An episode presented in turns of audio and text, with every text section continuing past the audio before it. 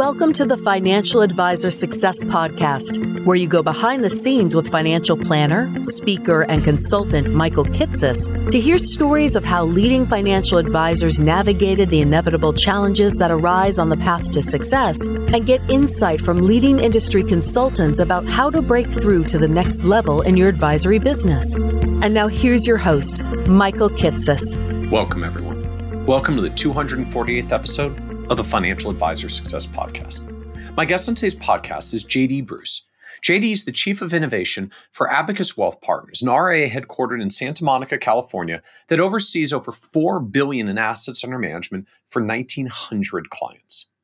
What's unique about J.D., though, is how he's been able to help scale Abacus the size that it is today by implementing Angie Herbers' Diamond Team model in order to offer a variety of different service models for different types of clients. In this episode, we talk in depth about how J.D. and Abacus segment their clients into three different styles based on their complexity and net worth, including builders, protectors, and change makers. How Abacus charges a separate planning fee in addition to the AUM fee for most of their clients in order to emphasize the planning work they do and have the flexibility to charge different amounts for different clients depending on where those clients land on the complexity curve. And how J.D. found that implementing Angie Herbers' Diamond Team structure was the key to unlocking the puzzle of making sure that clients are comfortable working with different advisors over time while staying connected back to the firm. We also talk about how Abacus has built a focus of working with those who are most interested in shaping their financial lives to reflect their most deeply held values.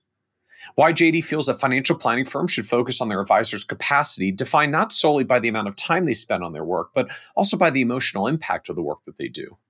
And why Abacus has moved away from a revenue under management compensation model and towards one that bases an advisor's compensation on the competencies they've gained and what they're going to be capable of in the future, rather than just what they've accomplished in the past.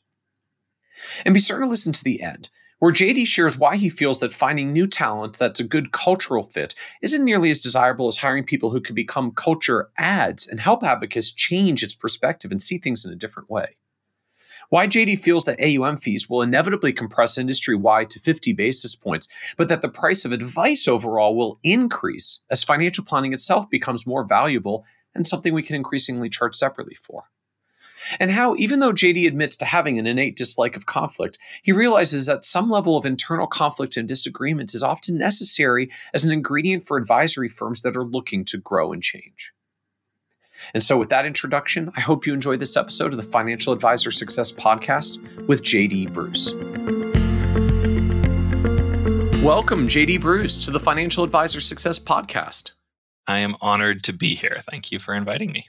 I'm really looking forward to the discussion today and talking about what it's like to live in a world of a very large advisory firm. Your firm has now grown to north of $4 billion of assets under management, up from, air quotes, just $1 billion, not that many years ago.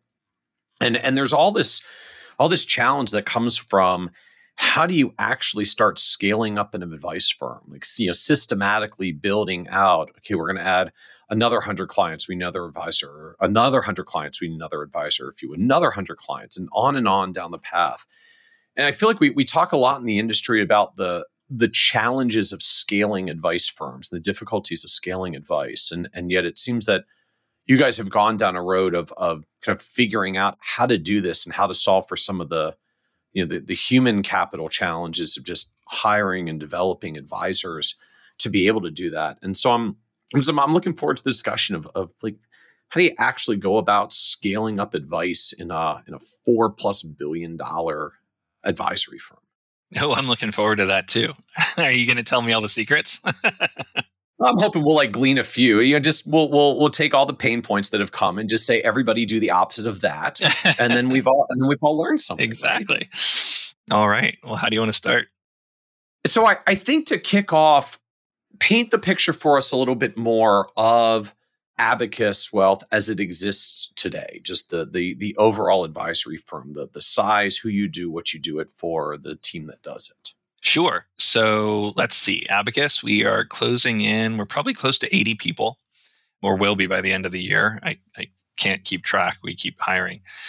And of those, we have about 10 advisory teams. We operate on the Diamond Team model. And I think a lot of our success, I can lay into to my good fortune to have met Angie Herbers back in 2013 and have gotten advice from her and have followed that advice and had faith that it would work out, because in many ways, that's a lot of our secret, is that we picked the right organizational structure to create that kind of capacity that allowed us to grow. As you mentioned, we are managing around a little over $4 billion in assets. Although we don't really use assets as a metric internally, we're focused on revenue.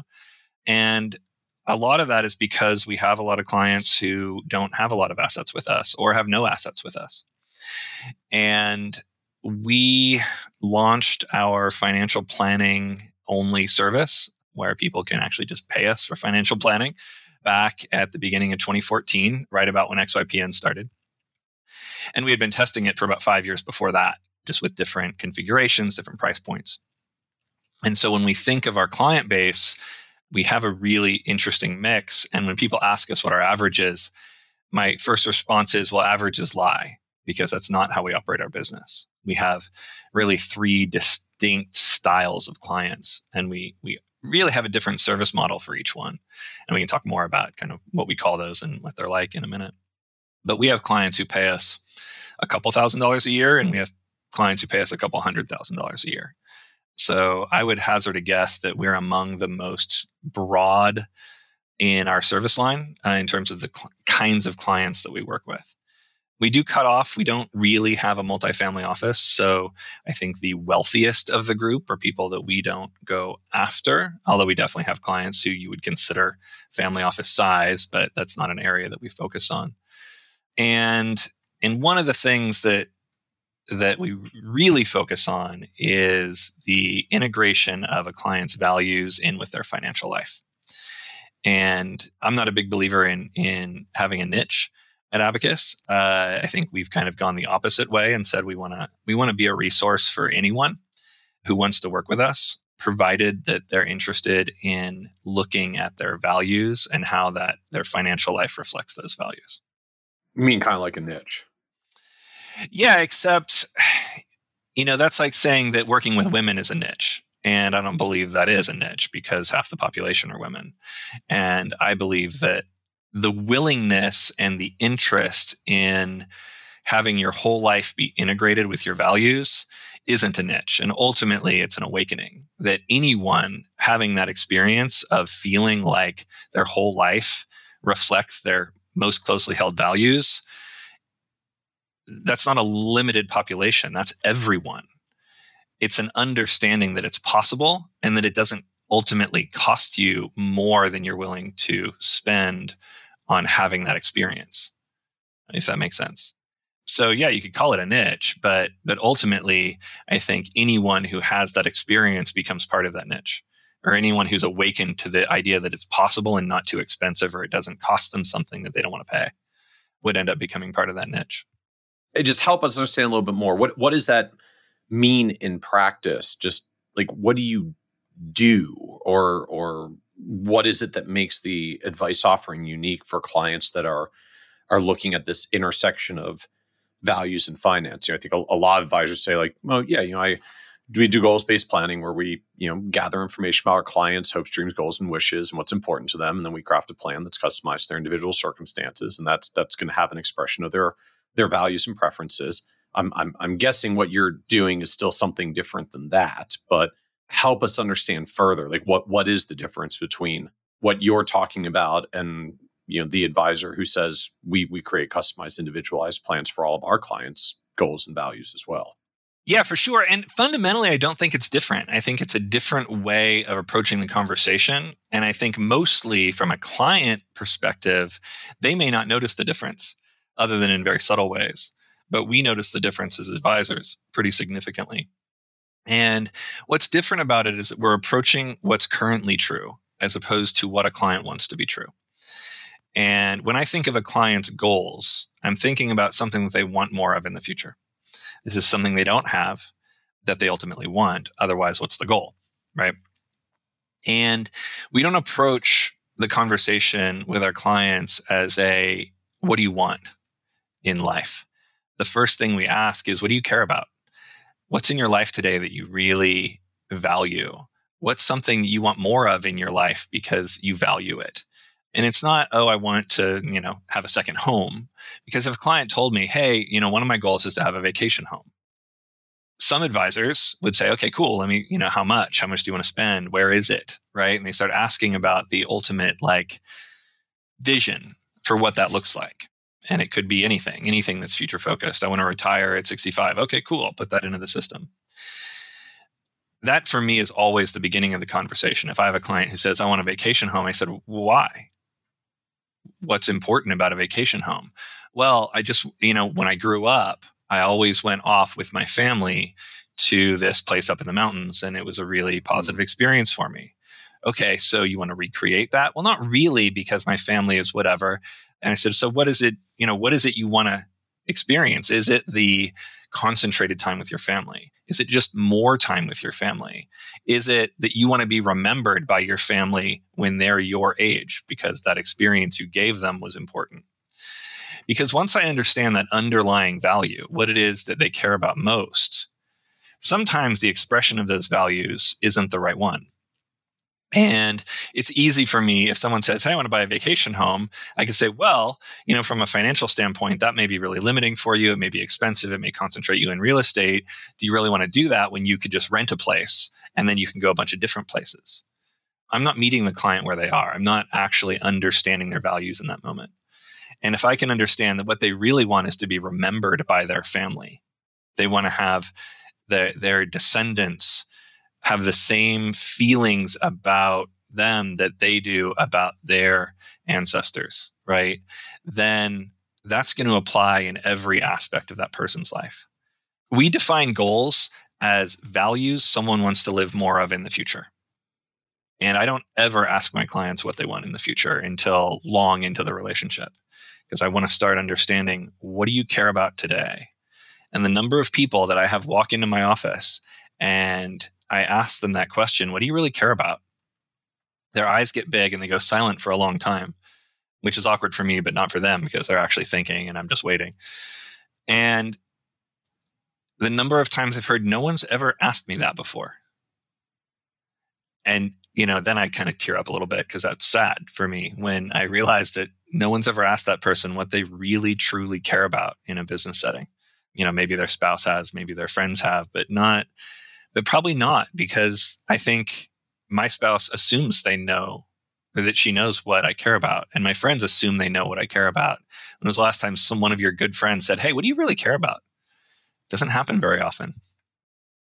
So planning for you is focused and built around these conversations and targeted for just clients who want to have these conversations, who are ready to have these conversations, who are looking to make these conversations part of their lives.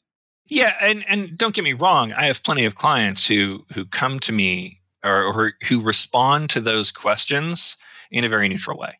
Like, what do you really care about? Well, I really like my family and I want to work less and I want freedom and, that's what's important to me. Okay, and I start digging in and they're just not that in, right? They're like, yeah, this is cool and all. I like this conversation. I love that you're trying to get to know me better, but I really want to talk about getting my will done for my kids because that's what's scaring me today. And that's fine because not everyone wants to sit around crying in my office all the time, right? I do. That for me is the fun part, but I recognize that not every client is in for it and not every couple, both people are in for it, right? One of them might be super in and the other's like, yeah, okay, this is cool and all, but can we get to the brass tacks? I want to know when can I retire? Just tell me when I can stop working because I'm tired. And that's really all I care about. And that's fine. And we can work there knowing that eventually that stuff will come out too. And so it's not necessarily a requirement per se, must be ready to have these conversations in order to be working with us at the firm. Oh, no, definitely not at all. We have clients who think it's dumb. They don't tend to work with me, but we have advisors who are less on one side of that spectrum than the other, right? Not all of our advisors are sitting here hungry for those conversations where everyone bursts into tears. Again, I am, but I think I'm pretty far on one side of that spectrum. And we have advisors who are on the other side who are like, yeah, okay, this is cool. And they do it and they can work with clients in that way. And they, we all go through lots of, different kinds of psychological and emotional intelligence training and all that stuff to be able to have those conversations. But it's not always comfortable for them, right? Not all of our advisors are super excited by that kind of client. And so the kinds of clients who aren't that into it tend to gravitate toward those people. We're all on a spectrum here of, you know, and some days I'm really into it. And some days I'm like, can we just talk about your portfolio? Cause like I'm a little exhausted and don't have the urge to cry today. So help us all understand then a little bit more about the types of clients that you're working with. I think you said there's sort of three groupings of clients that you're working with. Sure. So we've named, just like everything at Abacus, we have cute names for them. We like our kind of cute names and a very branded experience internally and externally. And we call our three client types our builders, our protectors, and our change makers. You can probably intuit who they are just by the names. If you're an advisor, it's not that complicated. And they tend to relate to the net worth of that client. It's very highly correlated, although it's not necessarily, that's not how we determine which one they are. So builders tend to be our smaller clients. They're the kind of clients you would expect to be focused on by most of the XYPN community. They're usually paying a planning fee and have less than $1 million in net worth and certainly less than $1 million in investable assets. And the reason those are correlated because these are the people, and the way we define a builder is someone who is coming to us knowing that they don't have enough for all of their needs, wants, and wishes, right? They have a more limited net worth or income or something. They are still in the process of building their life and building their financial life. And we define them as people who come in asking the one main question, what do I need to do now so that I can be successful in the future? How do I set myself up for future success? How can I ultimately have enough? It's not, they know they don't. They're very clear. I don't have enough. I need more in order to achieve all the things I want to achieve. And I have builder clients who have a $10 million net worth, right? That's just not nearly enough for them. And they're still not, they have no idea when they're going to be done or how much they ultimately are going to need. Our protectors are your more traditional wealth management client. You can think of them as your pre-retirees. And their main question is, do I have enough? They think they might. They think they might not. They're not sure. And the main thing that they want is certainty. And then ultimately to protect what they have because they do have something. They have something and they think it might be close to what they need in order to have all the things that they really value in life. And I think we all know how those are typically dealt with. Those are the ones who really need the financial plan. Those are the ones who need all those kind of logistics of that transition from having to work being optional. That's pretty well understood in this industry. Your change makers are the generally wealthy clients, but not necessarily always super wealthy. But they're walking in saying, I have too much. And I don't know what to do with what I don't need. I'm not totally exactly sure with what I have, how much I need versus how much I don't need, but I know I have more than I need. And those are where you get into conversations about philanthropy, about estate planning, about, you know, who's going to get what assets when they pass and are more likely to give away their wealth in their lifetime, especially once you can tell them exactly what they need, what exactly that critical capital amount is that they need to fund their lifestyle, their own personal, you know, hopes and wants and wishes for themselves. And then most of the conversation fades away from what they need and all the logistics, because that's stuff you get taken care of really quickly, right? It's easy to do financial planning for people with lots of money about their own needs. Okay, you don't need life insurance, do a little estate planning, get all that stuff kind of optimized. I'm not saying it's easy or not time consuming because it's sometimes both difficult and time consuming, but conceptually it has nothing to do with what they care about. What they care about is the other stuff. Are they going to give to causes that they care about so that their life better reflects their values? Is it about their family? Is it about, you know, just wanting a greater lifestyle, wanting more luxury? And all three of those things are generally true for everyone. It's about the balance and then how that is expressed. A lot of our advisors really love working with those people because, you know, it's a very creative experience working with clients like that. I see clearly just that framework of distinctions of I don't have enough. How do I build it? I think I have enough. how do I protect it? And I've got more than I need, and I don't actually know what to do with all of this additional wealth that has found its way into my life. Right. And like I said, those are correlated to, you know, net worth pretty typically. Like your change makers are typically above 5 million in net worth. Your protectors are generally between 1 and 5. Your builders are generally under 1 million with lots of exceptions. You have lots of people who say, I want to live on 30 grand a year. I have $2 million, which means I have way more than I need.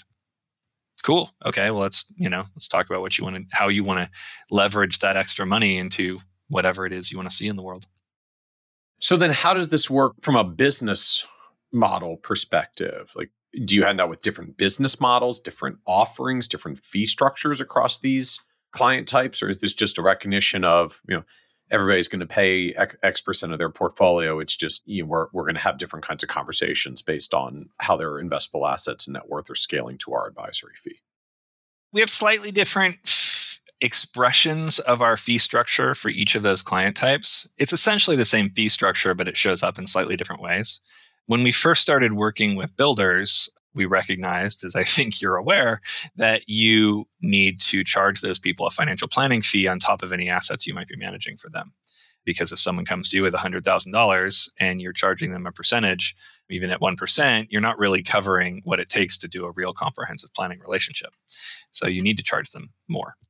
Is there a typical fee for what you guys charge for a client at that level? Yeah, we would charge generally, I think, you know, it's varied over the years. You know, at one time we were charging people as low as $100 a month.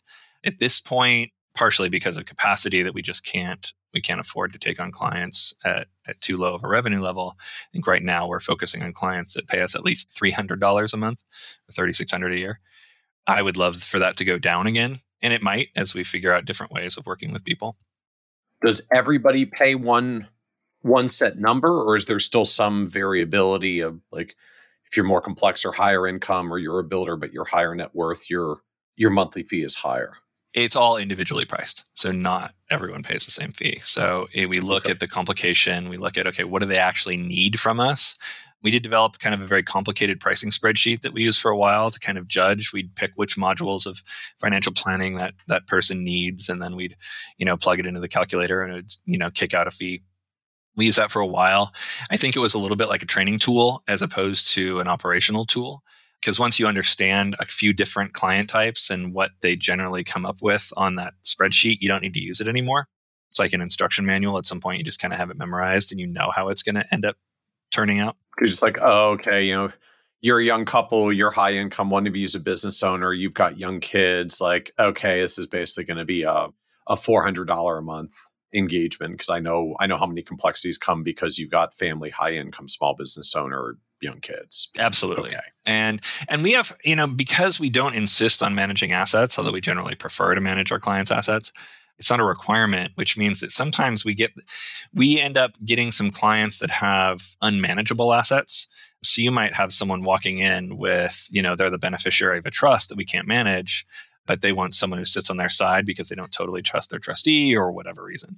And they might pay us $20,000 or $30,000 a year in a financial planning fee where we're not managing assets, which was one of the big benefits of working with builders in the first place. Because when we got good at pricing that kind of $200, $300, $400, up to like $600 a month financial planning fee, it actually allowed us to understand what it costs to do financial planning without managing assets across our entire client base. Hmm. So after a few years of pricing builders that way, we also do charge for whatever investments we manage with no minimum. So if you're paying us for financial planning, you're paying $300 a month and you have $10,000 in an IRA, we'll manage that and charge you 1%. And then you pay your extra, you know, $100 a year or whatever. I would say, what is the fee schedule start at for you guys? 1%. Is that a 1% fee? 1%. Okay. And quite honestly, like, some of that is because it's easy to do the math in your head. You know, we could drop it to something else, but then it becomes difficult to calculate. But that said, I do feel like, you know, ultimately the 1% asset management fee is going to end up being a dinosaur and will be gone at some point. In lieu of what? Like, what do you envision that moving to? I think it'll be a much lower percentage, and everyone will pay for a financial planning fee if they're consuming those services, which is what we did with our changemaker clients. we realized that the skill that we kind of earned by bringing on these smaller clients and pricing out all these retainer fees allowed us to translate that same activity into our largest clients. Because we noticed that especially for the highest net worth clients, the amount of work you have to do for a given person varies more than any other population. You'll have some clients with a 20 million net worth who basically you throw it into, some mutual funds and walk away and they're fine. It's super easy. You have other ones where you're spending hundreds of hours a year on complicated estate planning. It really varies a lot. And so we realized that we could be more competitive if we were able to cut the percentage fee that we charged. So now we charge a flat 0.5% for people over 5 million. And then we charge them at least a $20,000 financial planning fee. And what we realized when we said, okay, you can charge whatever financial planning fee seems appropriate for that client, given the level of complication. And our spreadsheet worked for those clients as well. We had that calculator for them. And we realized that instead of it always coming in at 20,000, as you would expect with salespeople who might want to, just get the client in at 50 basis points plus 20,000, we realized that our average financial planning fee for those clients was in the 30,000 range. And it's because when you look at a given client, you're like, wow, you're paying 0.5% on the assets we're managing, but your net worth is so big outside of those assets we are managing, and your work complication is so much, and your equity compensation is so much that we should be charging you $60,000 a year on top of that 0.5%. And the client's like, okay, whatever it costs is what it costs, because we can provide that level of value. And that's actually we've been able to work with a variety of different higher net worth clients that would have been difficult to work with, or we would have kind of resented working with or had to try and limit our hours on because of how much work they take. And we were able to have a lower fee for some of the clients who have that level of net worth, but who are super simple and just don't use us that often because their life isn't that complicated. We haven't been able to figure out the exact process for doing that with the protectors yet for a variety of reasons around our, fee schedule and just it being, a lot more. We just haven't figured it out yet, but I think we will. At some point, I think our investment management fee will be 0.5% and we'll charge everyone a financial planning fee. So I'm struck by this that, if I just start out kind of at a $5 million client who's right over the line, 50 bips on that is $25,000. And then you end up with a $20,000 planning fee. So sort of all in, you could actually be, call it just shy of 1%. Right? If I calculate this relative to their assets, you're at about 95 basis points. But it's decompartmentalized, or I guess it's compartmentalized into separate pieces. And so I guess I'm just struck. That comes through as a competitive fee conversation when you say 50 bips AUM fee plus this minimum $20,000 planning fee, even though when I add it up, you're at 95 basis points for a $5 million client, which at least relative to a lot of firms is certainly not the cheapest. We're never the cheapest. So just talk to me more about this dynamic of, we compartmentalized our fee into pieces. It may add up to others, but it allowed us to be price competitive. I'm just struck by that juxtaposition. I'll tell you an interesting anecdote. And I was bringing on a $9 million client one time. She was working with another advisor and she was paying a standard 1% fee for some of her assets and, different amounts for other ones. And she's not hugely sophisticated, right? She wasn't sitting there running the spreadsheets and doing the math here. So I did it for her. I said, okay, this is everything you're paying, all of your other advisors and your, expenses on your mutual funds. Here's what you'd be paying us. And she looks at it and she's like, wow, you're much cheaper because we're charging 0.5% instead of 1% that she saw and kind of attached to those two numbers. And I said, well, if you look at the total math here, you're paying about the same for us as you are currently. And she's like, yeah, no, you're cheaper. I said, well, so now I'm arguing with the client about how much more expensive I am than she thinks. And so I'm like, okay, well, see this guy. I'm charged more. Appreciate me, darn it. This guy is charging you 1% over here, but he's doing the financial planning for you inside of that fee you're paying. And I'm just paying you half that fee, but that only covers the investments. And then I'm charging this other amount for financial planning because we just charge separately for those two things. And then she said something that made me stop arguing. And it made me realize what, you know, kind of the psychology of paying these separate fees is. And she said, yeah, but he doesn't really do much for that fee. And I realized that the amount that I'm charging her for that financial planning, she ascribes more value to the financial planning because she's paying for it. And we all know psychologically that's true. I've read countless studies, and it's always in all the books and the presentations or whatever that people value what they pay for. Now, of course, in that moment, I said, well, you don't know how much work I'm going to do for you yet. And then I realized I should just shut up because there comes a point where you're really talking past the sale. Yeah. And, you know, and I do that a lot. And usually I'm trying to talk people out of working with me, which for whatever reason makes them trust me more. And I don't understand how brains work, apparently. So it's what it is. But, you know, that experience really, really gave me a lot of confidence that this new way of working with people was going to work. And I think it really has. And I look forward to figuring out and doing that next level of the project where all of our clients are paying under that same structure. So I think they'll appreciate it. It is more difficult for advisors. And it's more difficult because you have to estimate a fee in advance, which is hard for some of our advisors to wrap their heads around. They're worried about getting it wrong because they will. X% of the time you get that wrong. And leading to the second part of why having this kind of fee structure is more difficult is the number of times you have to go back to a client and tell them that the fees are wrong and they need to be raised is more often than you do when you're charging a higher asset management fee and just letting it all kind of, you know, come out in the wash. In reality, we try and come back to clients on both sides and tell the clients who are paying us too much that we need to lower their fee because they're not getting the right kind of value from it. And we need to either lower it or take away the financial planning fee because we're not doing the work, because the client isn't ready to do the work themselves. And it's probably not an equal number of times that we lower fees and raise fees, but both of them happen often enough that you really have to become adept at that conversation. When they're not even, which one are you doing more? Raising fees probably more, because in general, if we're doing our job right, our clients' financial lives are getting more complicated because they're having more success. That happens more often than we got it wrong and need to raise the fee. But in reality, the way most of our advisors work, if we're going to get it wrong, it's rare that we're overcharging. It's more often that we're undercharging because we don't want to we're sensitive to overcharging and not earning our keep. And so some of our advisors, you know, just by their nature are going to undercharge more often than overcharge.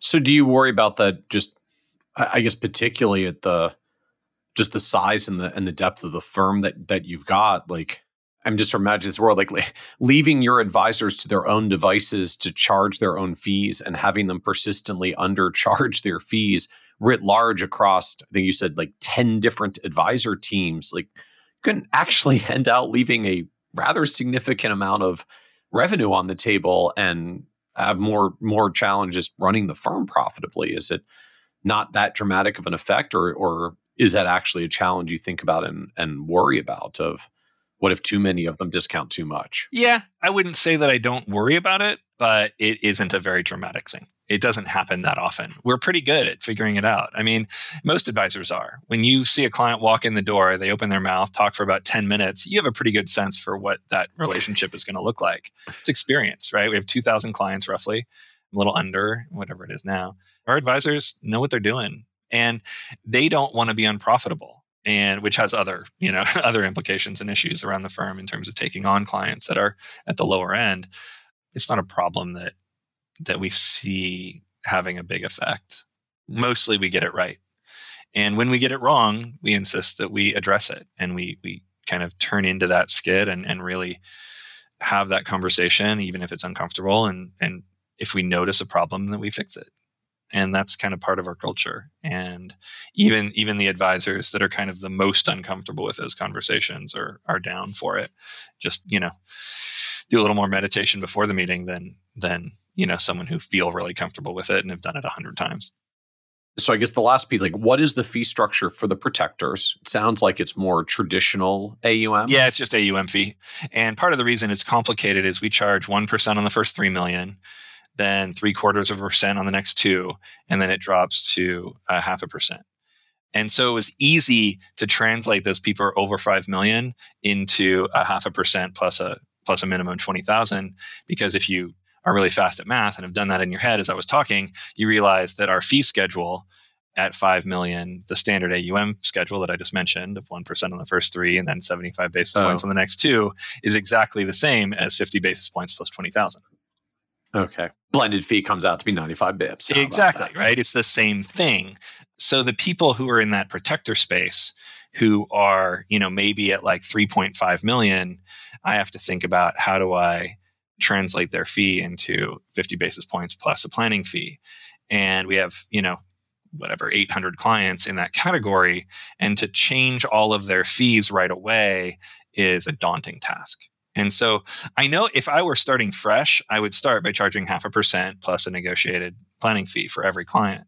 Converting to that is a lot of work. And that's why we haven't done it yet. We know what to do. It's just the amount of work it would take to actually convert is going to be a lot. We'll get there. Because there's just so many different, you know, you'll have the $4 million client who's actually got a super simple planning scenario. And when you convert them, like they may get a $10,000 discount on their fee, but then someone else is going to be $1 million client with a bunch of complexity, and you're going to go to them and say, like, I basically have to double your fees. Mm-hmm. You know, just you can get there, but that's a lot of work and conversations for what, in theory, on average, is probably not even going to be a material revenue change, or just if you were materially undercharging your clients across the board, you probably would have raised fees already. So presumably they're decently in line on average, which means it's a lot of work to change fees for what will probably not actually materially alter your revenue. You just do a whole bunch of work to get to the same revenue you had while you make some clients really happy with discounts and piss off others for a big fee increase. Yep. Which makes it not very appealing to do that faster than you need to. Exactly. Yeah. That's you've nailed it. Exactly. That's the issue. It won't change our total revenue. It will confuse all of our clients who don't understand why we're doing it in the first place, because fundamentally it's like, it's more subconscious than conscious in terms of the benefits.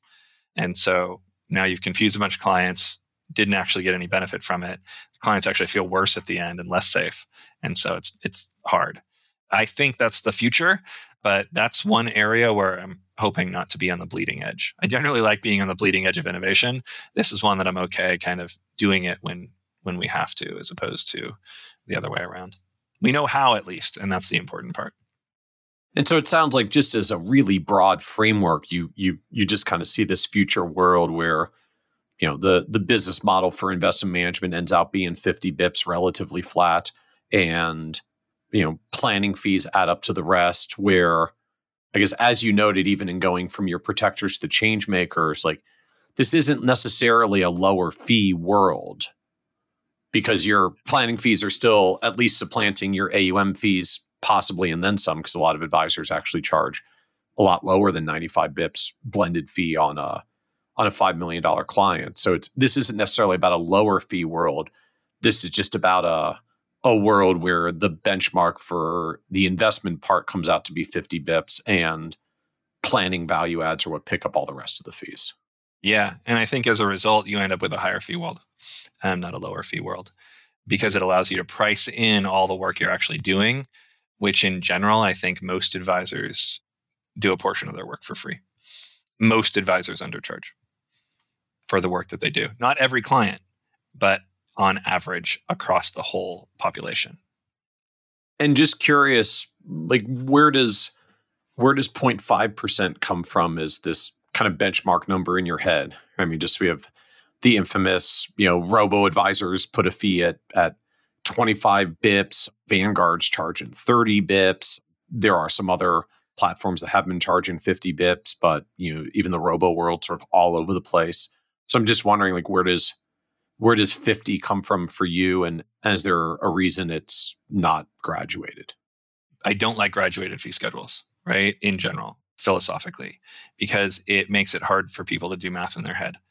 When I first joined Abacus, I joined a small division, and we were charging like 90 basis points on the first, like 200,000, and then 75 basis points on the next 500,000. And I literally had, every time I talked to someone, I had to do math to figure out what we charge. And I said, you know what? We're going to change it to 1%. So we raised all our fees for all of our clients, and a lot of them just said, thank you, because I had no idea how to figure out what I was paying you, even though now they're paying us like 10, 20, 30% more. it feels dodgy when you give people a really complicated fee schedule. So I want everything to be simple in ways that a client can understand. So generally, we're either charging 1% or 0.5%. Anyone can do that math in their head. I'm okay being expensive. I recognize we could probably charge, realistically, I think 0.5% is not going to be the commodity pricing for investment management. I think it'll be about 0.25%. And I think that's what everyone will charge eventually. I'll be one of the last ones to go there probably because we feel like we're a luxury brand and present ourselves as a luxury brand. We're not going to be the 24-hour fitness. We're going to be the Equinox. We're going to be the CrossFit, right? We're going to be the one that has community. And part of what we do to earn that is our values conversations and providing investments that match those values, which takes more work than just putting together a standard, index fund portfolio. And just what do you say for that whole world of advisors and even some consumers and others that say like, okay, but you don't do twice the work for a $2 million portfolio than a $1 million or a $1 million than a $500,000, wherever it is up and down the line. Yeah, the traditional industry response, I feel like, has been, well, that's why we have graduated fee schedules and these numbers. You get some breakpoints over time. So no, you're not literally paying twice as much when your portfolio doubles. And that's part of how we justify it. So do you think we put too much weight into that? Are we too anxious about that? We're probably too anxious about everything. But yeah, I do feel like we put too much weight on that. It's about value creation, not about hours, right? As much as we are professionals in professional services, and historically we judge professional services on an hourly rate, but that's not really how we're providing value. And I think the same is true for a lot of professional services. And I think whether it's an investment management fee or whatever, we're just trying to charge enough to cover the work we're doing. And as long as we have that financial planning fee incorporated, which is essentially, if you are cynical about it, the financial planning fee is the plug for, okay, if investment management doesn't pay us enough for all the work we're doing, charge more, and then we're getting paid the right amount. And the people who really fall out of that are people who don't need anything. All they need is their money in the market.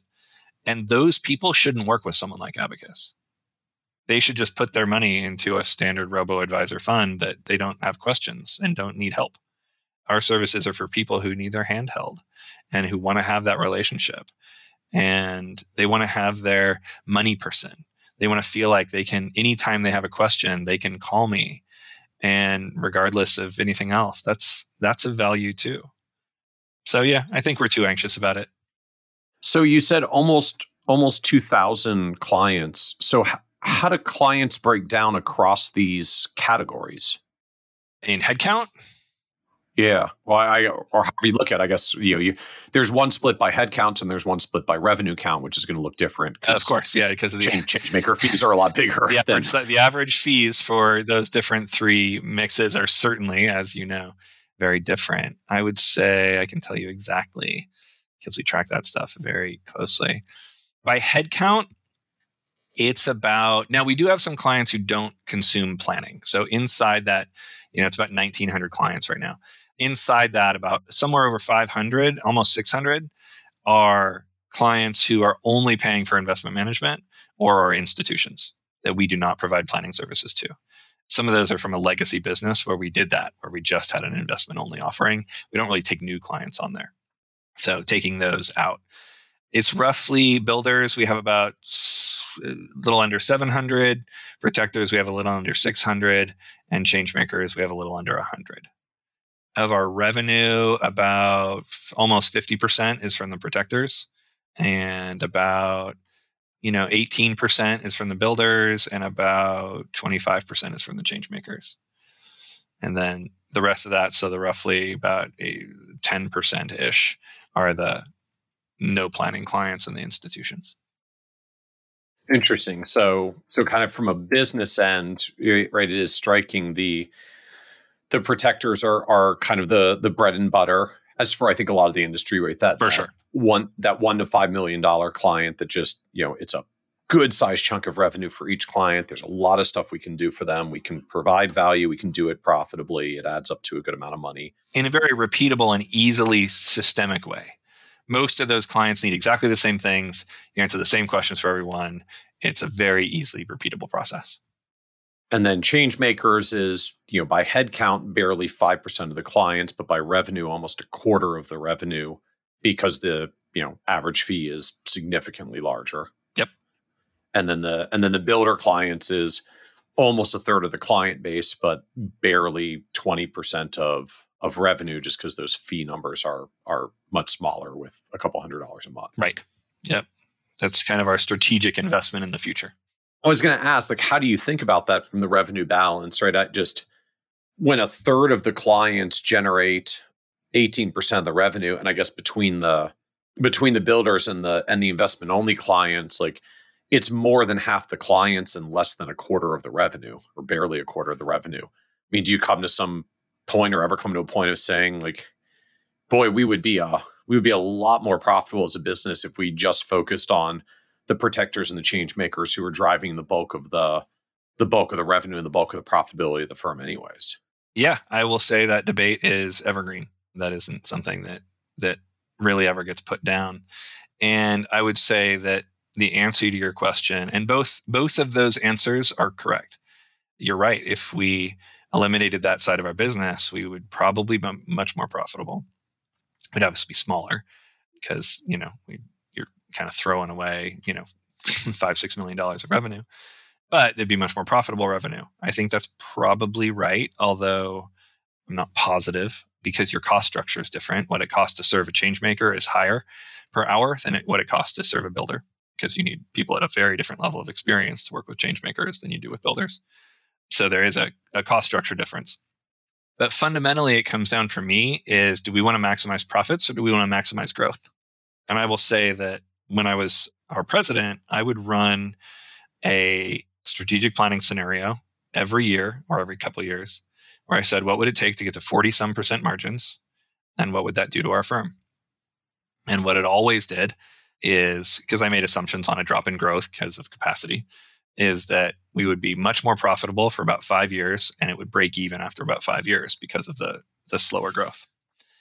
And the benefits I see to working with builders is, one, if we do our job right, people don't stay builders. Going from builders to protectors to change makers is part of a financial cycle.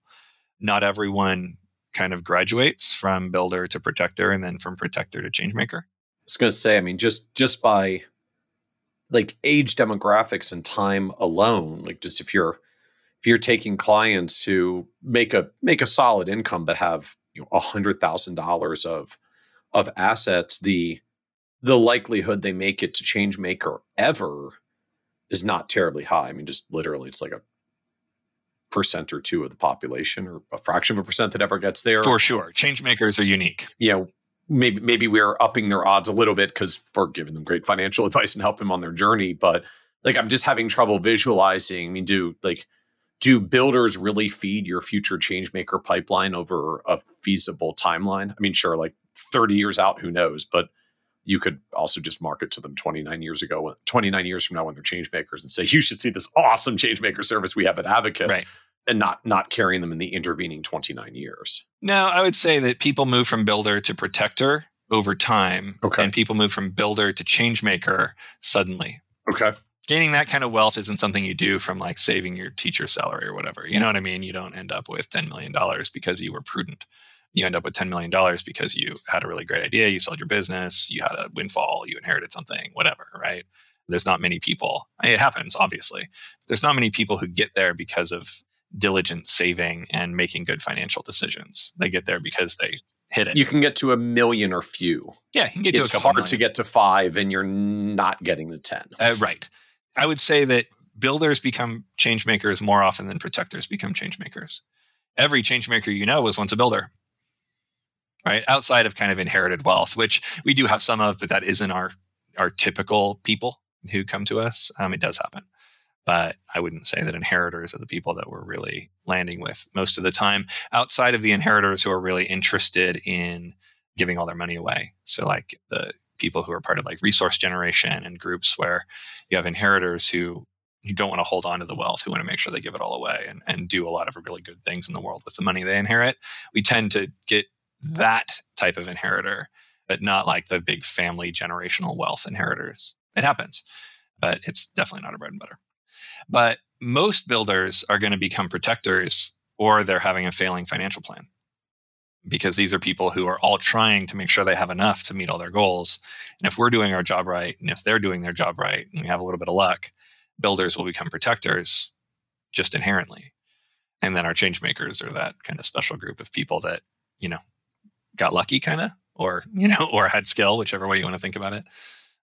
So talk to us now about how you serve these clients. I think you said you had 10 different teams. You're using Angie Herbers' Diamond Team. So I guess first, maybe just for advisors who aren't familiar, can you explain Diamond Teams and then talk about what that looks like in your firm in particular? Yeah, absolutely. So I'm a big believer. I do talk about Diamond Teams a lot. Almost, I think I talk about Diamond Teams more than Angie Herbers does, crazily.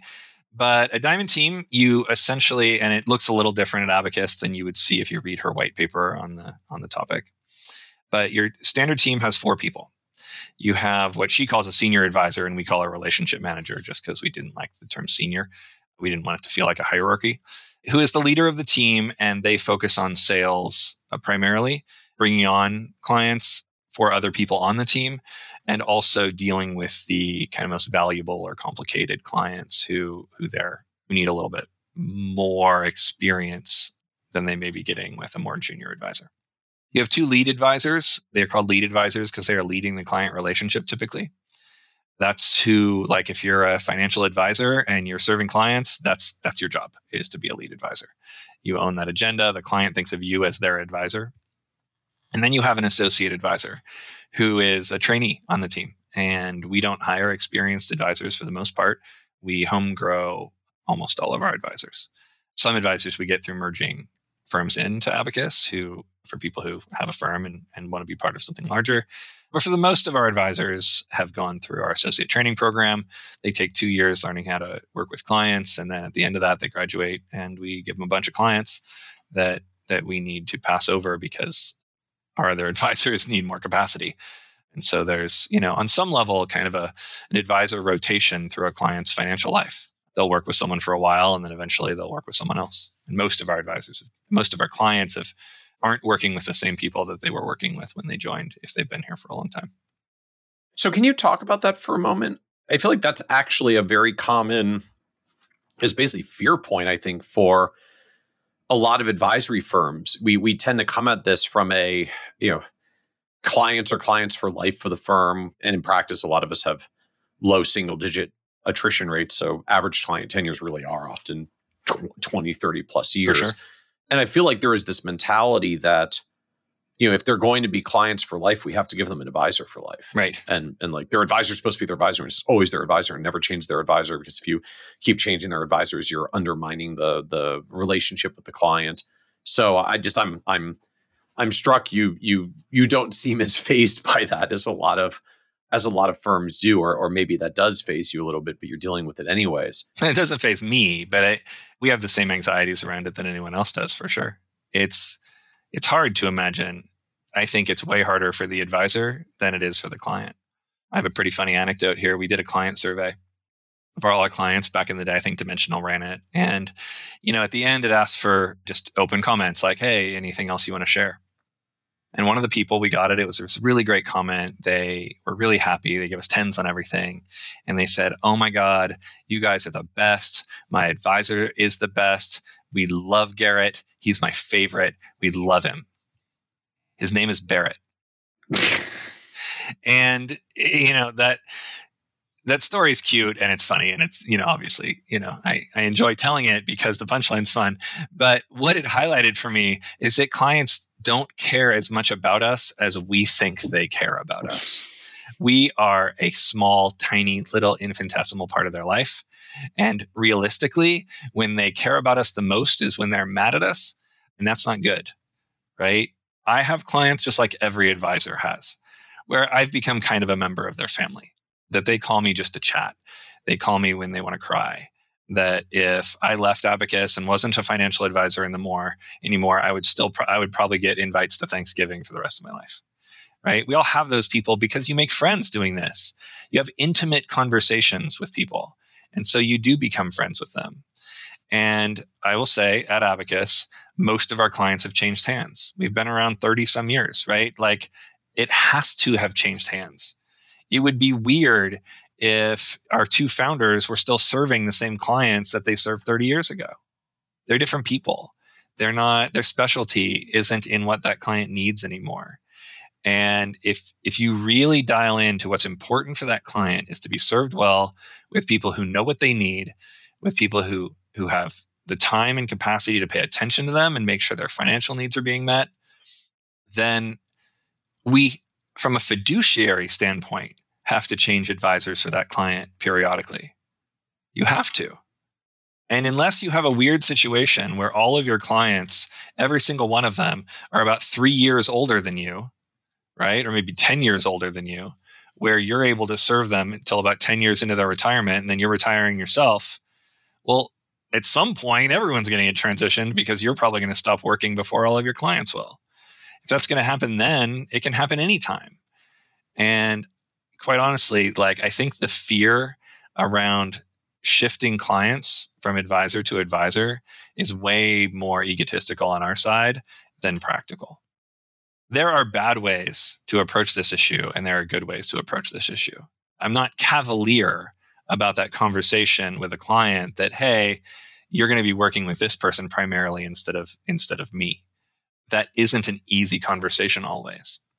Diamond teams make it way easier because for most of the people who will be taking on those clients, they've spent the last 2 years watching that person in training become a very competent advisor. And that relationship in many ways shifts from me to my associate because the associate is spending 2 or 3 times as much time with that client as I am. Because that's part of the natural shift. Like, yeah. Hey, the client's got a request. Why don't you research that and follow up with them? Like, yeah, I'll review it, but why don't you research that and follow up with them? And, you know, why don't you present that thing in the next meeting? And why don't you do a little bit more of that? So clients see it more. By the time the news actually comes, they say like, oh, yeah, I kind of had a feeling this was coming because they're done with me anyway by that point. Rebecca's been working with me more and more anyways. Yeah. And, you know, she's actually getting things done. And, you know, it seems like whenever I call you, you just send her to respond anyways. So like, okay, I'll just actually work with her because she's the one that gets the things done for me. Well, that's the formula. When you're ready to transition a client sends you an email or calls you. You say, okay, cool. Let me get you an answer on that one. And then Stacy replies. And then the client really quickly learns to call Stacy because they know that it takes longer if they call me. Not even because you're trying to shift or be dodgy. Just they literally realize like if every time I send a question to JD, Stacy sends back the response, it's probably going to get answered faster if I just send the question to Stacy. Exactly. Yeah, it's practical. And we don't have the conversation, hey, I was your advisor. Now Stacy's going to be your advisor. The conversation that I have with clients when this situation is happening, they know from the beginning, we're all on one team, right? You might talk to John, you might talk to Daria, you might talk to Stacy, you might talk to me. I'm your lead. I'm here for you, right? You can always call me anytime. You can also call those people anytime. At some point, there's a natural shift in that relationship where we say, hey, I know as soon as I hear from Stacy that they were emailing her without CCing me, then I can stop coming to meetings. And I just naturally let attrition happen. I'll show up to a meeting for 15 minutes, right? Darn, I can't make that meeting. I've got another conflict, but you know, Stacy's going to be there and she's awesome. And like, she'll fill me in on what happened. Yeah. Have a great meeting. Or I'll pop in for the first 15 minutes. I'll say, hey, I can be in the first 15 minutes of the meeting and then I got to bounce because I got double scheduled. Really sorry. We can reschedule if you want to, but it'll be about 3 weeks before we can schedule another one, right? They're like, no, don't do that. Okay, cool. So I pop in 15 minutes. Anything you need me for? Okay, yeah, this thing I really wanted to get your feedback on. Okay, here's my feedback. Okay, see you later. Gone. And then it doesn't take long before you're sitting in the meeting and they're like, why are you here? Like, what are you even doing here? Then it shifts over. And before we had Diamond teams, the conversation was, okay, I'm stepping off. This is going to be your new advisor. As soon as we put in Diamond teams, there was a subtle psychological shift that happened because the advisor didn't leave the team. The advisor was still on the team. It was just a different person was taking the lead. And we really stopped feeling like we moved clients from advisor to advisor. And instead, the clients stay at the center of that diamond all the time. They're constantly surrounded by 4 advisors who have their best interest at heart. And advisors move a lot within that team or in and out of that team, but the client never moves. And once we kind of let that psychological shift happen, it all became very easy. So help us understand how just capacity works. Like, who has how many clients? Or I don't even know if you measure by clients or revenue or something else. Like, how many clients does this Diamond team serve? On average, our Diamond teams, our kind of lowest headcount Diamond team serves 92 clients and has about 2.8 million of revenue.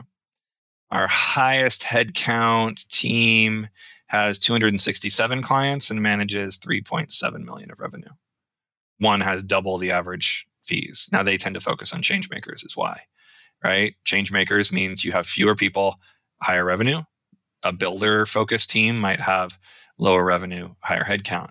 Most of our teams are a very diverse mix of those three and kind of reflect our mix, right? So they're about half protectors, some change makers, some builders.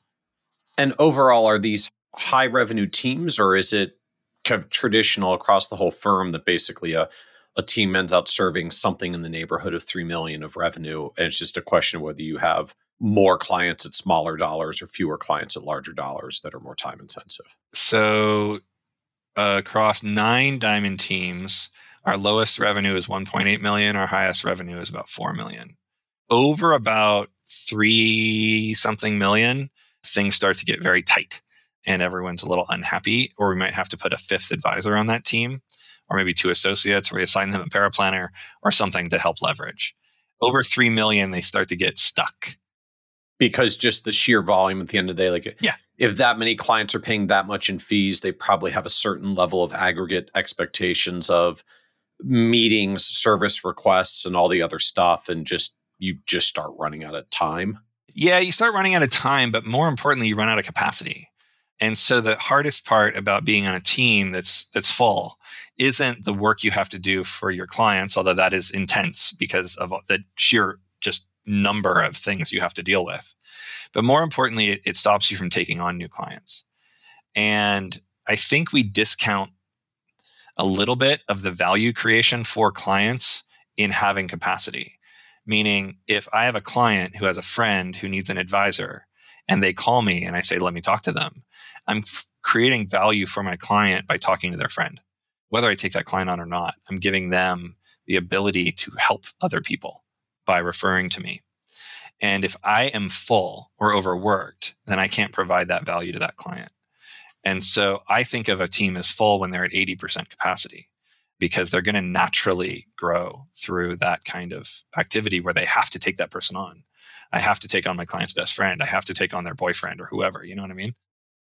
And so how do you define capacity in 80% thereof? Like, is capacity 3 million of revenue? And when you're at 2.4, you're kind of slowing down on your growth? Yeah, I mean, that's a proxy, right? Because in reality, it's how much more work can you do, which is on some level emotional and varies depending on the circumstances that you're facing in the world. So how do you figure out what your capacity, how do you figure out what your capacity is? And just even, particularly when you've got teams ranging from 90 clients to 267. And that's that right there, that question. How do you define capacity? Not just how do you build capacity, but how do you define how much capacity you have is, I think, the biggest question that anyone should be asking themselves in this industry by far. That if I'm properly managing an advisory firm, a financial planning firm that is serving clients and doing financial planning, 80% of what I think about should be capacity. I don't know the answer to that question because you can't, there's not one metric. We can see it in revenue. We can see it in headcount. That's 2 metrics that you can use to gauge, is someone approaching capacity? I didn't think we had the ability to have a Diamond team manage 4 million of revenue 2 years ago. If you had asked me 2 years ago, I said, I hope so. I hope we can figure out how to do that. And now I'm staring at it on a dashboard. And I don't totally know how they did it. I know that team has more professionals on it than the average team. We added a little bit of extra to help, but they're crying sometimes, right? And the emotional component of capacity is really important because similar to therapists or other people who do really emotionally burdensome jobs, this isn't an analyst position. You're dealing with people's emotions and giving them emotional advice and processing their emotions with them. And that is exhausting in its own right, regardless of the number of hours in a day. You can only do that so many hours in a day. You burn out pretty quickly if you try and do too much. Right. It's why, even though mathematically you could stack 7 or 8 client meetings in a day, 8 hours in a day, forget it. 7 or 8 meetings, stack them up, you'd be obliterated by usually the third or fourth. Yeah, it's impossible. You can't, as a human being who's emotionally intelligent, handle, not the way we do it, right? There are business models under which you could totally do that. Not the way we do it. We push the emotional angle too much to be able to do that. So how do you guys think about capacity? I mean, just in practice, you're living this with almost 2,000 clients and $4 billion of assets. How are you guys thinking about capacity at this point? So the Diamond Team structure, on some level, if you have faith in your structure and you're growing at an appropriate rate, means which is defined as for a Diamond Team, probably between 10 and 25%. I think if you're growing less than 10%, Diamond Teams don't operate well. It's like, the fuel doesn't burn efficiently enough to get people to learn fast enough. It's not fast paced enough to get people through the process. And I think you have retention issues if you're operating Diamond Teams with under 10% growth, that people will leave. Advisors, I mean. They're just not progressing in their career fast enough. There's not enough activity for them. And over 25%, I think you need to supplement your capacity creation in some other way. If you're growing faster than 25%, you can't rely on organic training to train all your people because you'll need more advisors faster. So you either need to hire experienced advisors or merge people in. You can still have Diamond Teams in both those situations. You just have to be a little bit more careful. But somewhere in that 10 to 25, it creates enough capacity to handle that amount of growth without you having to think about it. So then I'm kind of wondering how this works in the bookends then of, so what happens when a Diamond Team gets full, like when you're at capacity? Hopefully what you do is you split it and bring people in. Now you have 2 teams instead of 1. And you're bringing other people onto each of those teams who do have capacity so that team can have capacity in total. Okay, but you were saying earlier that like maybe an advisor moves, but typically the clients are the clients of the team. But clients aren't clients of the team when you like cleave the team. Well, they become clients of one of the 2 teams. And you're going to do it whichever way makes sense. Because normally what happens is if you have a Diamond Team, right? So you say, let's say you have the associate is ready to promote to lead advisor. So now you have a relationship manager, 2 lead advisors, and an associate who's ready to graduate. And then when they graduate, you're going to hire another associate. So now you're going to have 5 people. So what you're going to do is one of those lead advisors, if you're lucky enough, right, to be able to do this, because this is part of the skill of running this, is that you have to train one of those lead advisors or cultivate one of those lead advisors to then want to lead their own team. If you don't have another relationship manager, you can't really do this. You have to have one of those people who's ready to kind of shift their focus from serving clients to leading a team and bringing on clients. Now, our relationship managers do serve clients as well, but usually they try and do it about half as much. So if a given lead advisor can do $1 million in revenue, a relationship manager should focus on doing $500,000 in revenue because they need time to bring on clients. They're the last people to fill up. So when you get to a $4 million team, it means your relationship manager is now serving as many clients as your lead advisors. And that's where you start seeing the growth slows down. So what you do is one of the lead advisors becomes a relationship manager. Probably that associate who's about to promote joins that person's team. So now you have 2 teams of 2 people. And then you hire 2 associates, 1 on each team. And now you have 2 teams of 3. After 2 years, those 2 associates are going to be ready to be lead advisors. They each promote up into that open slot and you hire 2 more associates. A couple years later, probably one of those 4 lead advisors is ready to be a relationship manager. And so you just split again. We started, when we did this in 2014, we had 4 Diamond Teams and now we have 10. And that's how it happens. So how does compensation work? So at least for most firms, compensation is directly or at least primarily tied to your clients you manage and revenue you manage, which when you start cleaving teams and cleaving revenue, and even just moving clients around and handing off clients to leads or upcoming associates that become leads. All these relationship lead changes are occurring. Revenue-based compensation gets very sticky very quickly. So have you guys navigated that, or is compensation not a revenue under management structure in the first place? You have highlighted, it's like you're in our executive meetings with us and know all the problems. Yeah, we had that issue. We used to pay people based on what they manage. And that's problematic when you're dealing with clients that you want to be able to be moved around advisors. We tried a lot of different things to fix that problem. There is no such thing as a magic bullet in compensation. We moved away from kind of revenue managed based compensation. We now have kind of a number of structured levels. We have 2 levels of associate that are paid different amounts, and you fill out your checklist, and as soon as you learned enough, you get promoted. When you finished your associate level 2 checklist and you're ready to promote to lead level 1, that has its own compensation. And then we have criteria for each of we have 4 levels of lead advisor. You're assigned whichever one of those roles most fits who you are. And the biggest shift in our compensation philosophy came about when we were coming up with, solving that exact problem you listed, which was, if you're going to pay people based on how much revenue they're managing, you can't expect them to give up revenue. People hoard it, right? They're like, no, I'm going to keep it. And that's problematic for our clients, and it's problematic for our firm. That was not the behavior that we wanted. We wanted them to think about what's best for the clients, pass them off no matter what had happened to their revenue basis, the amount of kind of revenue they're managing.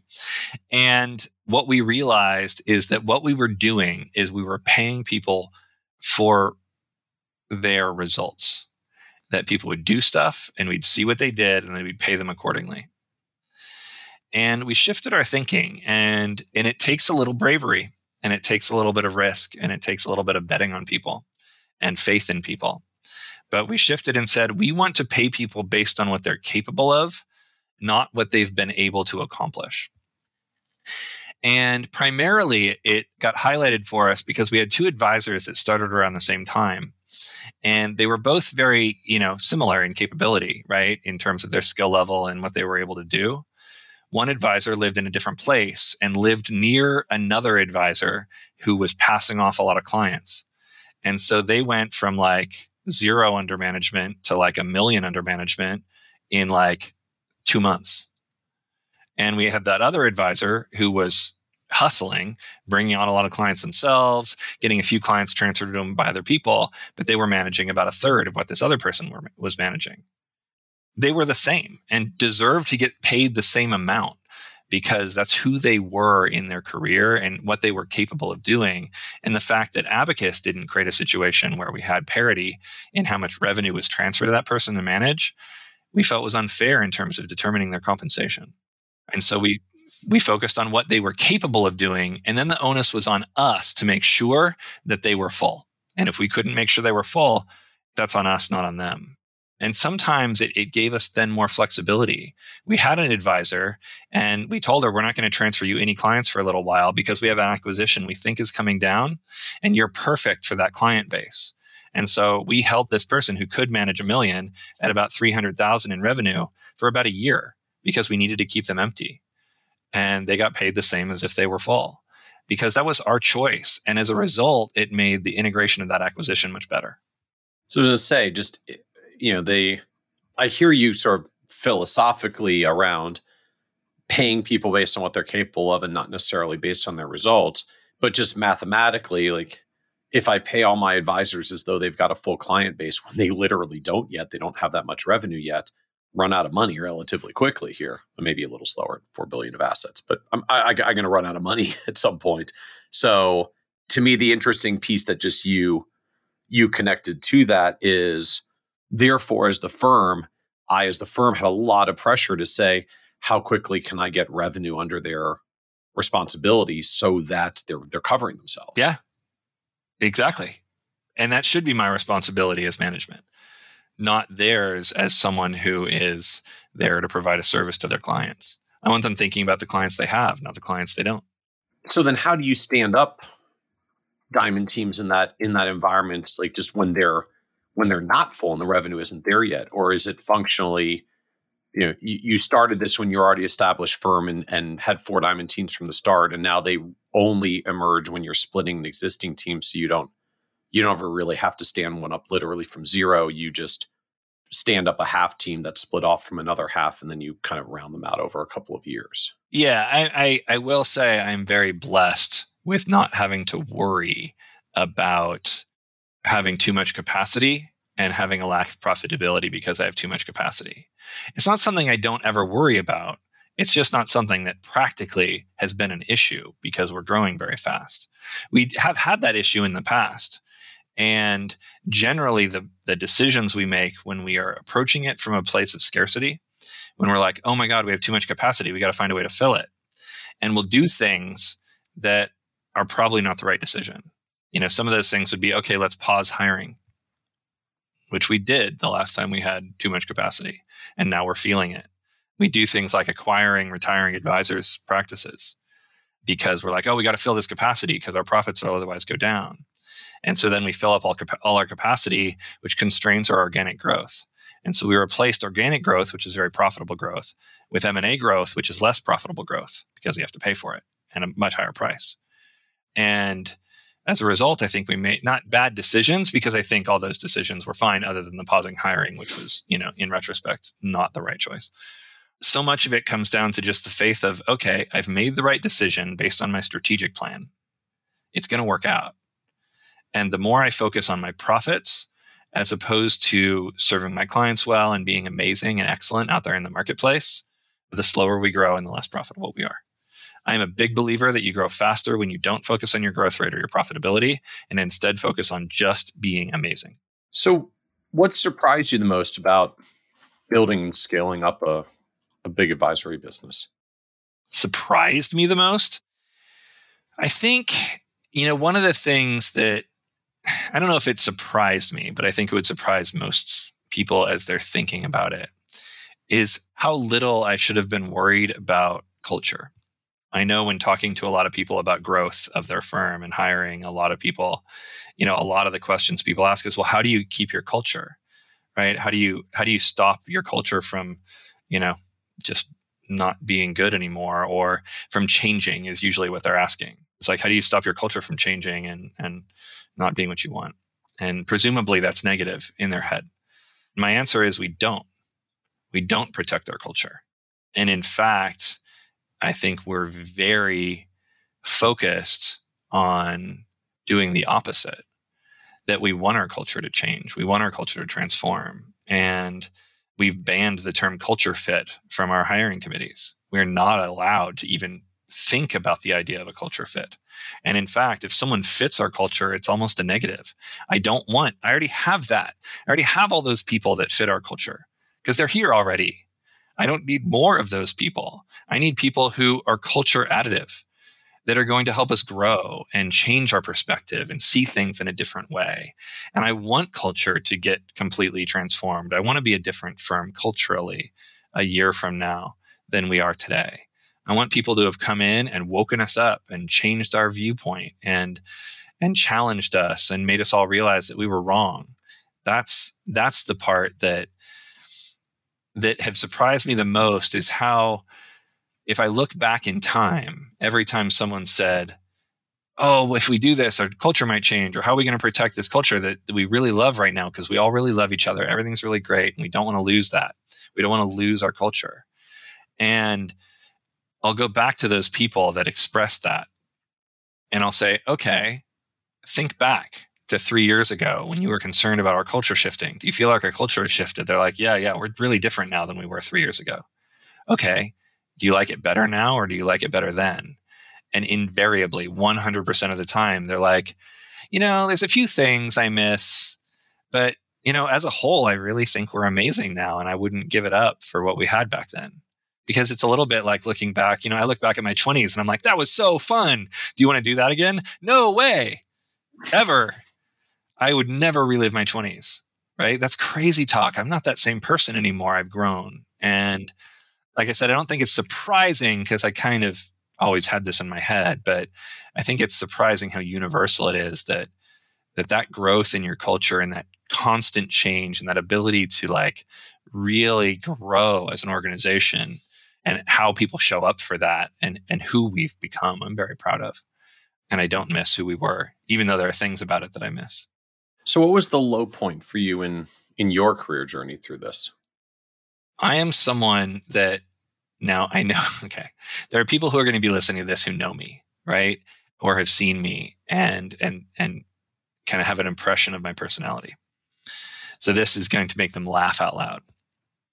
I am not someone who enjoys conflict or arguing or having division, which as someone who is on some level an agent of chaos anywhere I am and always trying to make things change and be better and different, that sounds insane, because for someone who is wanting to be at the forefront of innovation and wanting change and wanting to always never sit and just enjoy what we have and always wants to optimize or make better, right? The idea of not liking conflict or debate, it seems like that's really a bad fit, right?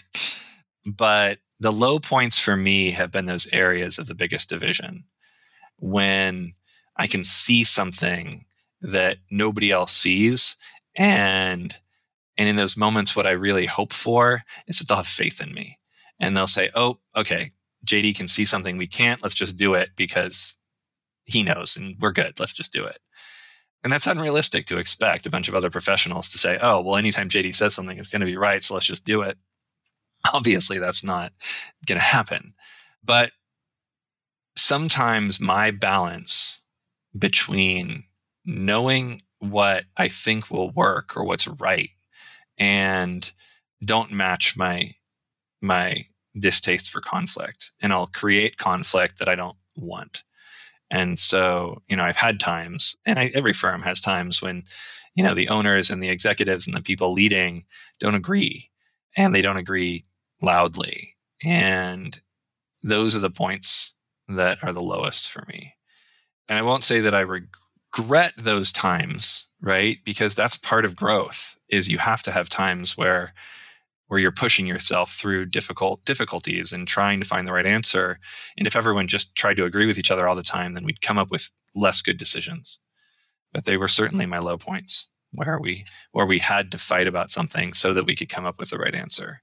And whether I win or lose, it doesn't matter, because it's the conflict that is the problem for me. I don't mind losing, but I don't like the fighting. So looking back, you know, I know you've been almost 15 years with Abacus in a leadership role. So what do you know now that you wish you could go back and tell you from 15 years ago as you were starting down this journey? I mean, the first would be to have a little bit more patience and grace for people who think differently than I think. And I think the biggest highlight and the biggest thing I learned through this whole process with Abacus and my time here is that I don't think in the average way. That I tend to think faster. I tend to, you know, think at a bigger picture, that I'm less concerned with day-to-day struggles and more concerned with the long term, and that I might be able to see 10 years out, but I can't always see 3 months out. And to recognize that other ways that people process information, or other people who have different timelines of perception in terms of what's easy for them to envision, they're not doing that to slow me down. They're not doing that to be obstructive, that they're doing that because they need more time to really consider. And they come up with different ideas and different ways to accomplish things based on intense research or intense thinking or long time periods of really cultivating that thinking and making sure it feels right. And that to be more patient and actually, you know, listen more to those people than the people who agree with me, which, you know, tends to be my biggest weakness, is, you know, the ones that tell me I'm right are the ones I'm like, yeah, see, that's great. The ones that are like, well, I think you might be going off too fast. I'm like, I'm not, leave me alone. You know, I'm always the one walking in the front of the pack because I just want to get there, right? And I'm not very patient. And to honor those people who are more patient would be the one thing I wish I was able to do more of, both now and in the past. This is an ongoing struggle and probably always will be. So what advice would you give to newer advisors coming into the industry today? Don't focus on the money. Focus on being excellent at your craft.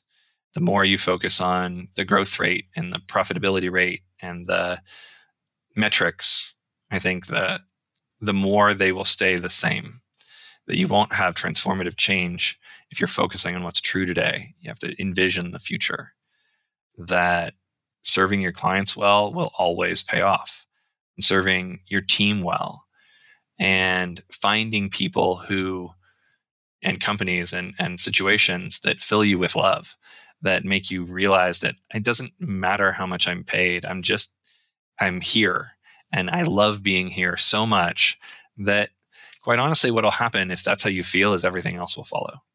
And, I'm not sitting here, I know it all sounds kind of California woo-woo, right? I do recognize that. And it's not because of that. I think it's deeply psychological that when we are focused on something, that we tend to make that thing that we focus on be more true. And so if you're focusing on your profitability when it's low, it won't get higher because you're focusing on it at a low point. So ignore that, envision a higher one, and focus on that vision as opposed to what is true today. There's prudent management needs attention, right? You have to pay attention. You can't just overspend and hope it'll work out, right? You have to do things that are rational and appropriate. Just don't put any emotional angst to it. Don't worry about it. What's true today will not be true tomorrow. It will change. And everyone I work with, and I do a lot of kind of mentoring and workout with other firms who are just getting started, one of the things I always ask them to do is envision a future firm, do all the math for it, make it look like what you want it to look like. And again, that sounds like kind of The Secret or manifesting or whatever. That's not it.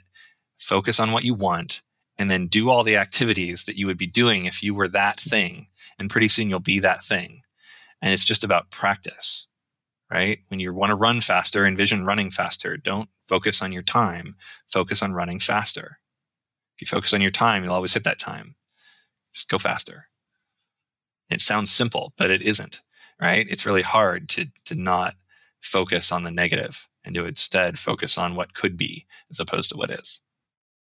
So as we wrap up, this is a podcast about success. And one of the themes that always comes up is just even the word success means very different things to different people. And so you've been on this wonderful success path with the firm and the growth of Abacus, and certainly by any objective measure, a very successful business. But how do you define success for yourself at this point? Personally, freedom. When I have autonomy, when I can choose what I do, when I can choose when I show up, when I can choose when I leave, when I can choose who I want to work with, when I, can choose everything. And I try and bring that mentality through as much of Abacus as I can and as much of my life as I can. We try and create as much of that personal autonomy for our advisors as we can. We don't have restrictive policies, right? People can come and go in the office whenever they want. We have an unstated vacation policy. People just take what they want. We do monitor it, but we monitor it on the downside. Who's not taking enough time off? We got to get them out of the office. I want to always feel like I have choice. And I want all of our people to feel like they have choice. And I want all my clients to feel that they have choice, because choice is important, and freedom and autonomy is important. I think ultimately that's what we all want at the end of the day. And having more money or more better job title and any of those things, people want, because that will give them that. It'll give them autonomy. It'll give them freedom.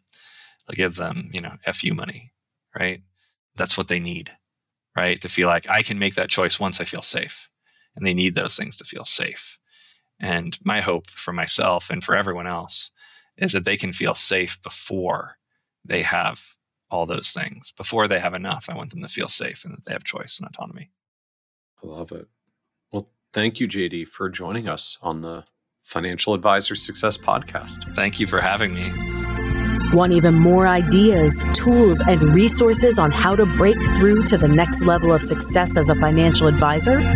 Check out the leading financial planning industry blog, Nerd's Eye View, at www.kitces.com, where Michael covers the latest practice management trends and financial planning strategies. And by joining the members section, you can earn IMCA and CFP continuing education credits, along with exclusive member content. Get it all now at www.kitces.com.